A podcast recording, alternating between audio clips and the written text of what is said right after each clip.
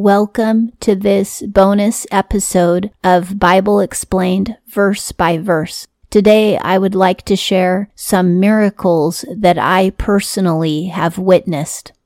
But first, before I share these miracles, I want you to understand that experiencing miracles doesn't mean that you have more faith than other people or that God has a closer relationship with you than other people because the Lord has sent miracles to everyone.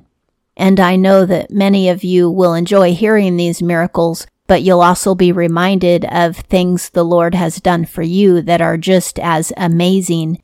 I'm not special because I have witnessed these miracles. The Lord loves everybody and He'll do these exact same things for anyone. Also, we are not to seek miracles. There are preachers today that are trying to pressure people into seeking miracles on a daily basis, but that isn't the gospel. The gospel is that we are to repent of our sins and follow Jesus on a daily basis. It isn't that we're supposed to seek miracles. And even when you read the Bible about some of the people who experienced the most amazing miracles, like Elijah and Moses, they didn't have miracles every single day. It's always a miracle that we even get up out of bed in the morning. So you can call anything a miracle because it literally is. But as far as amazing, astounding things happening, Elijah only had nine miracles recorded in the Bible for his entire life. That should help us put things into perspective no matter how amazing the Lord is, He's not obligated to show us miracles every day. Just the fact that He created us is enough and that His Son came to die for us and to shed His blood to transform our lives. That's more than enough. And if I never see another miracle for the rest of my life, I will be thoroughly satisfied and I will not lose faith because the Lord has done enough for me already. So I don't want you to think when you hear about these miracles that there's something wrong with you because these things haven't happened to you. I just want these miracles to encourage you so that you know that miracles are not just from the Bible times. Therefore, today, the Lord is the same yesterday, today, and forever, just as he said. And if you have faith to believe for a miracle, you will receive it. The Lord promises that. So if you have faith for a miracle, just believe. But know that your faith isn't measured by the amount of miracles that you see, nor is your relationship with the Lord measured by that. In fact, there's some people who are suffering in prison right now, and the Lord isn't bringing them any miracle because He wants to be glorified in their suffering. So he will deliberately not bring us miracles sometimes because he wants us to remain faithful in our suffering. But I hope you are encouraged by these testimonies that I have. I'm just going to share some amazing miracles that have happened to me.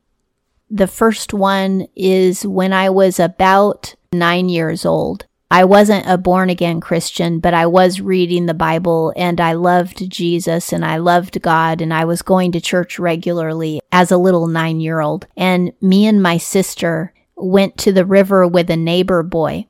He had brought a homemade fishing pole with a string attached to it. And I didn't realize it, but he had also brought his brother's thermos to enjoy a drink while he was there we walked to the river, which was only like less than a mile away from where we lived. And it was a little river that was at the park. And back in those days, kids were trusted to walk around town by themselves.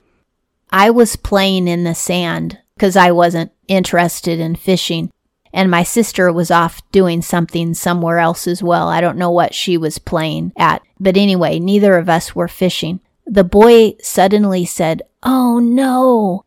I was really concerned and I ran up to him where he was standing at the shore of the river and I said, What's wrong? And he said, My brother's going to kill me. And he pointed out to the river and the thermos top that was the little plastic top that you can use as a cup.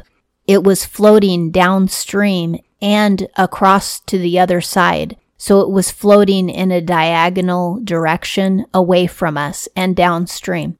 All of a sudden, I felt the compassion of Jesus in me, and I said, Don't worry, Jesus is going to bring that thermos cup back. So I made the little boy pray with me. I made him close his eyes, and I said a really short prayer that was probably 15 seconds long.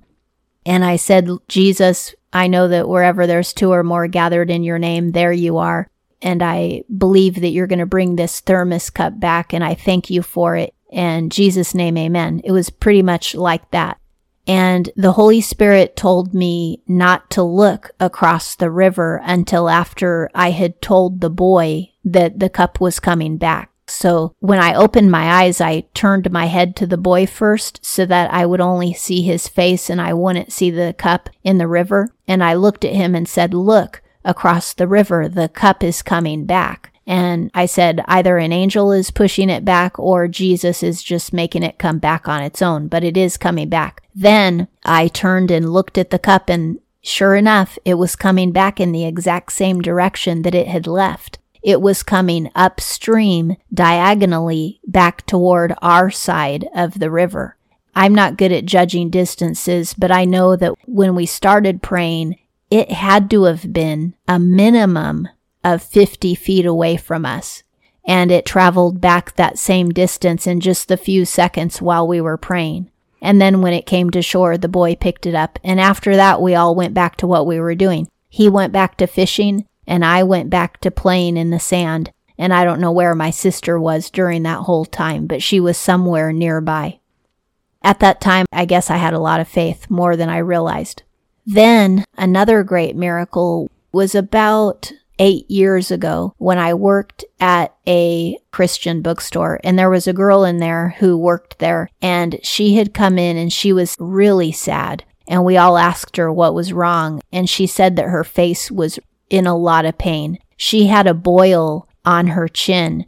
It was like a pimple that was super, super deep under multiple layers of skin. So it was a boil and it was getting bigger and bigger and bigger. It couldn't go anywhere. All it could do was keep getting bigger. And she said that she would get them occasionally. And she said this one was so big and so painful that she had to drink out of a straw. And she was just in a lot of pain and she couldn't even enjoy eating lunch or anything. After work was over, I met her in the parking lot and I said, Do you want to pray for this, that it'll go away? And she said, Yeah. And I gently put the back of one of my fingers on it. I didn't want to put my dirty hand on her face, so I kind of turned my finger to the back side where it's not as dirty and I just very gently touched it. And again, it was a very short prayer and I just said, Jesus, we believe that you're going to heal her from this moment on and we thank you for healing her. Amen. That was pretty much it. We both really believed and she looked really happy when I got done praying and a few days later, I saw her at work again and she was so happy. And she told me that from the very moment that we prayed, that was when the healing began and the boil started getting smaller and smaller and smaller. You can see that the boil was still on her face, but it was a lot smaller and you could see it was healing because it had a crust over it. Whereas before it was a lot bigger and you could see the pressure point before. And she said that she could drink fine and eat fine. She was smiling because she couldn't even smile before for the pain. So that was a huge miracle. She was really happy and so was I. Now, don't think that every time I pray that I get my prayer answered because sometimes when I pray, I don't have any faith. The book of James says that if you don't have faith, you're wasting your time. The Lord won't answer you. And there have been times when I've prayed without having faith. But these are a couple of times where I prayed and I believed 100%. Now, another story is about probably eight years ago. I was at a friend's house. She was pregnant with, I believe, her fourth child, but she was in her early 40s, and the doctors were telling her that this child would probably have Down syndrome. And she told me that she was preparing, that's a quote, she was preparing for a child with Down syndrome. She was getting ready for that. I believe that the Lord wanted me to tell her not to put her faith in the doctors. So I told her The doctors are 100% wrong. Your child was conceived totally normal, and your child is normal right now in your womb and is going to be born completely normal. And she didn't argue with me. She just accepted that. Then we changed the conversation and talked about something different. But sure enough, a few months later, when her child was born, it was 100% normal. And I think it was a girl. Another great miracle was shortly after I became born again, I lived near a mountain. This would be, I don't know, maybe 12 years ago. And I had a neighbor. Her and her husband were both atheists, and they were going to go hiking on Mount Thielsen, which is near Crater Lake. And Mount Thielsen has a snow cap all year round, so it always has massive mosquitoes. And when you go hiking there, you have to use mosquito spray constantly while you're hiking, or you'll get eaten alive. They told me that they were going to go hiking that day. I didn't really think anything of it, but about 20 minutes after they left, I remembered that the mosquitoes are horrible, and I knew they had never been on the mountain before. So I started praying really hard and I asked the Lord to send a huge wind that would blow all of the mosquitoes away. And I prayed for about 15 minutes. I just kept praying over and over while I was doing my housework. And then I forgot about it. And a couple of hours later, they came back. Both of them had short white hair because they were middle aged. And both of them, when they came back, it was so comical what their hair looked like all of their hairs were sticking up in all different directions. It was really funny looking. And I said, How was the hike? And they go, It was so windy that we had to come back early. We couldn't finish hiking the mountain because it was so windy that we got too exhausted to finish the hike. And I said, Were there any mosquitoes? And they said, No. The wind blew away every single mosquito. They didn't get one mosquito bite and that must have been a hurricane of wind. Not only is that a miracle because the Lord answered my prayer, but also you don't get wind like that in Oregon or any mountainous region because the mountain blocks wind.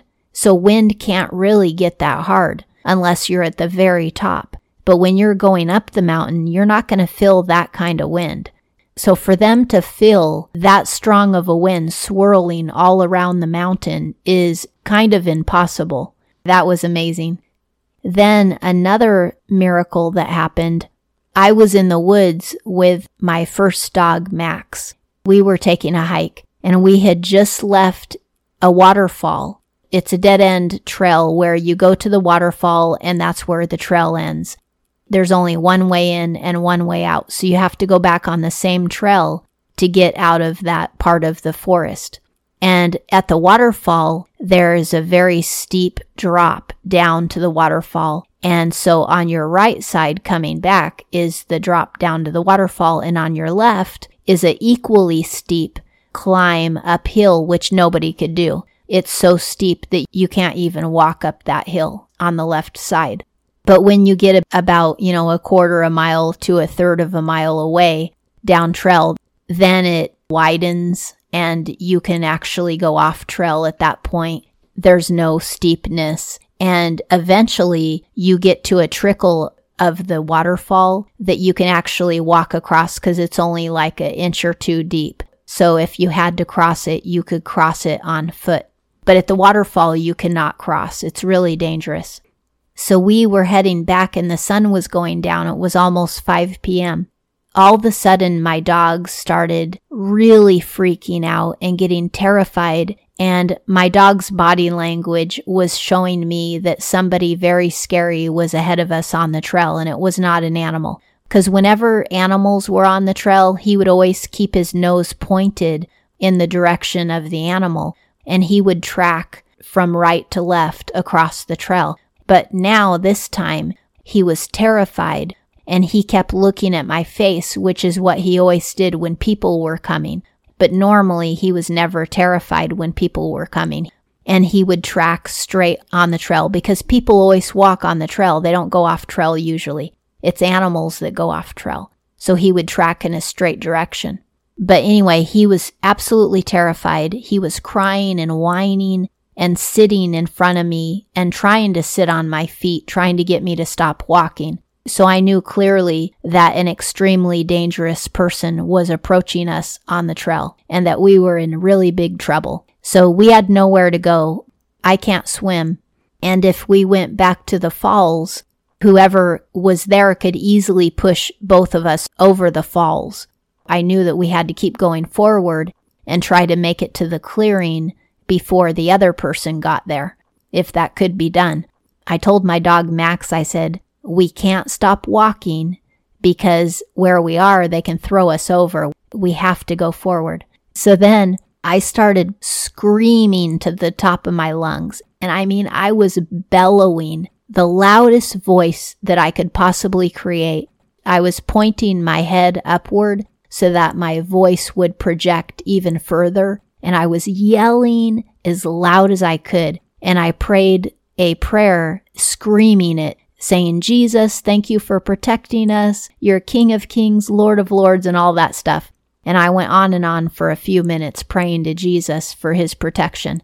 And then after that, I sang a couple of songs, again, bellowing and screaming to the absolute top of my voice projecting my voice as far as it would possibly go. So I know that probably anybody who was on that trail would have heard me. I wanted whoever was coming to know that they were going to have to face off with Jesus and not us.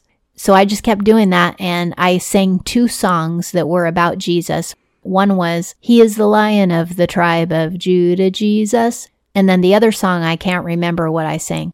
I was marching and screaming songs.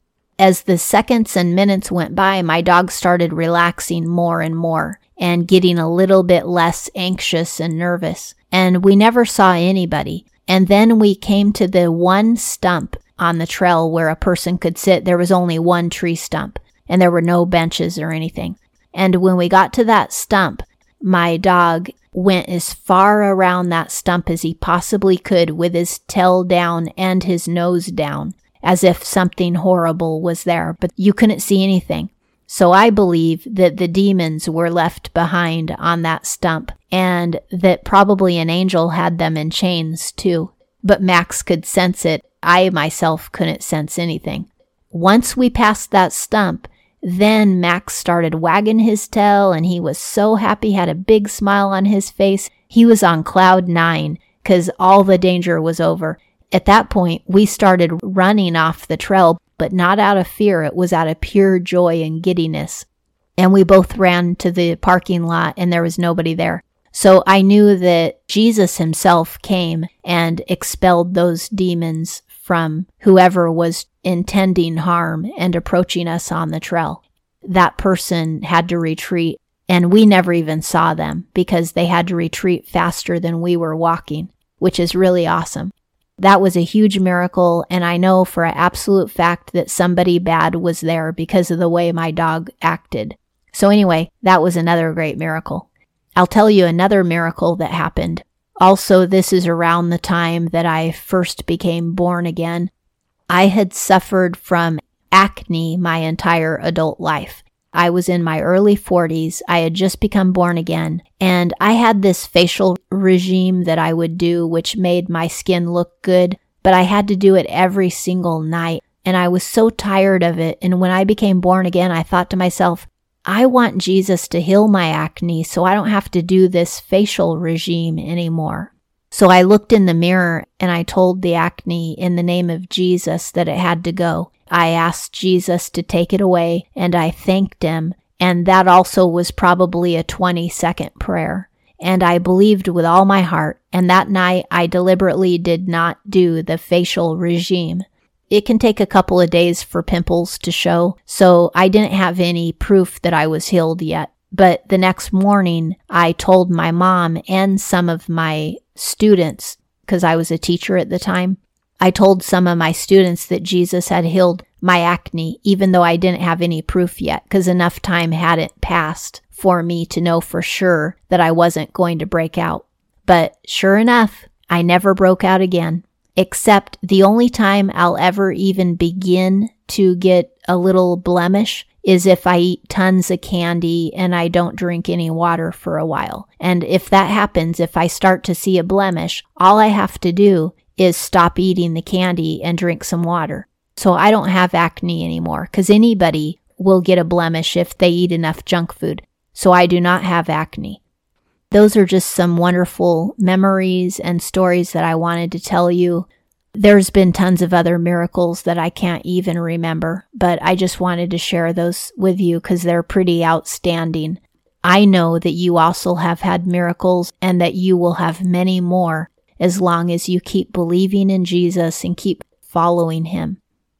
One last precious testimony that I want to share with you is from when I was 28 years old. I was not a born again Christian, but I was really seeking the Lord at that time in my life. I was finishing college.